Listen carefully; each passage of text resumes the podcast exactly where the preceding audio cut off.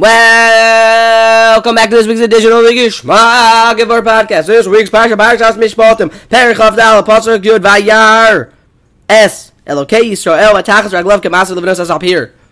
A little bit of a Kabbalistic idea this week. Hopefully we can bring it down to a practical and understandable level.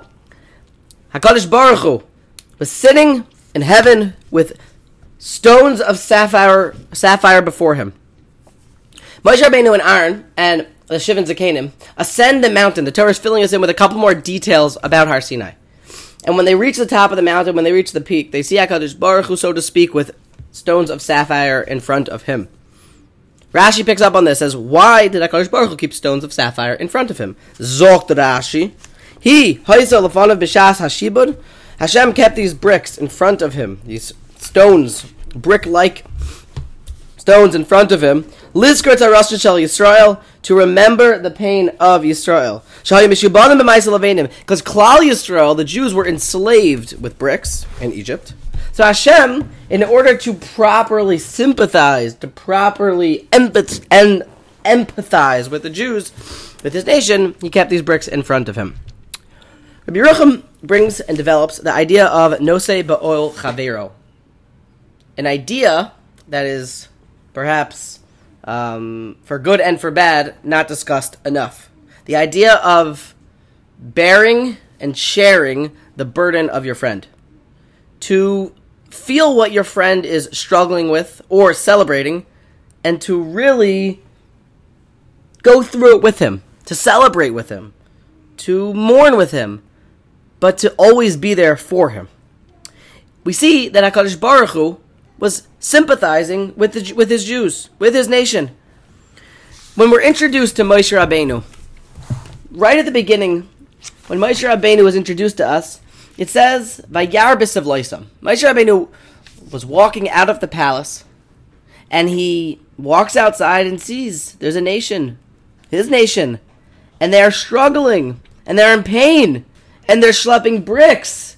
Vayar b'savloisam, and he saw their pain.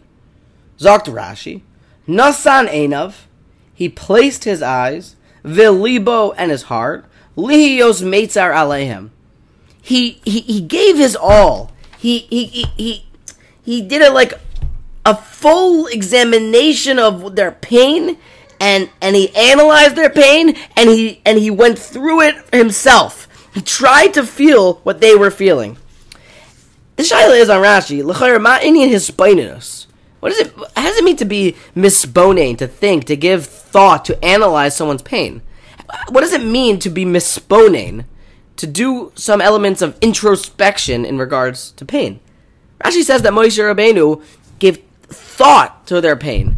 He made it firsthand for him. But we can easily understand that when you're thinking about something, about a Gemara, you're thinking about God, you're thinking about business, you give it, you can, you can examine it from different angles and think about different ways that you can approach it. But in someone else's pain, how can we go through the pain more than just or feel their pain more than just, I feel your pain. Zokt Reb Yeruchem, something very interesting. We see from here that there's an Indian of really mulling over and trying to understand from all angles the Indian of someone else's pain, what someone else is going through. Moshe Rabbeinu, the Medrash says in Shemos Rabba Parak Aleph, by Yarbis of Loisam, not only did he feel bad for them, but he went and picked up all of their the sacks of bricks and started schlepping with them. Reb Yeruchem says not because he was trying to help them. He wasn't going to ha- because it, I mean maybe it was some element of helping them, but it wasn't really going to get them anywhere fast just by schlepping one extra thing of bricks. I mean maybe there was some help there, but Zokt Reb Yeruchem because he wanted to physically and tangibly feel what they were going through, and as much as he could think about it and understand it. Without actually having the bricks on his back, he couldn't properly feel his friend's pain. To be a leader in Klal Yisrael, to be a leader in anything, it's a must, this midah. The first midah we're introduced from Moshe Rabbeinu, according to my account of how we're introduced to him, is this idea of being Nosei Be'ol Chaviro, to put yourself in your friend's shoes. V'yesh lehisorer mikan. There is to be inspired from this inyan about feeling what someone else is going through.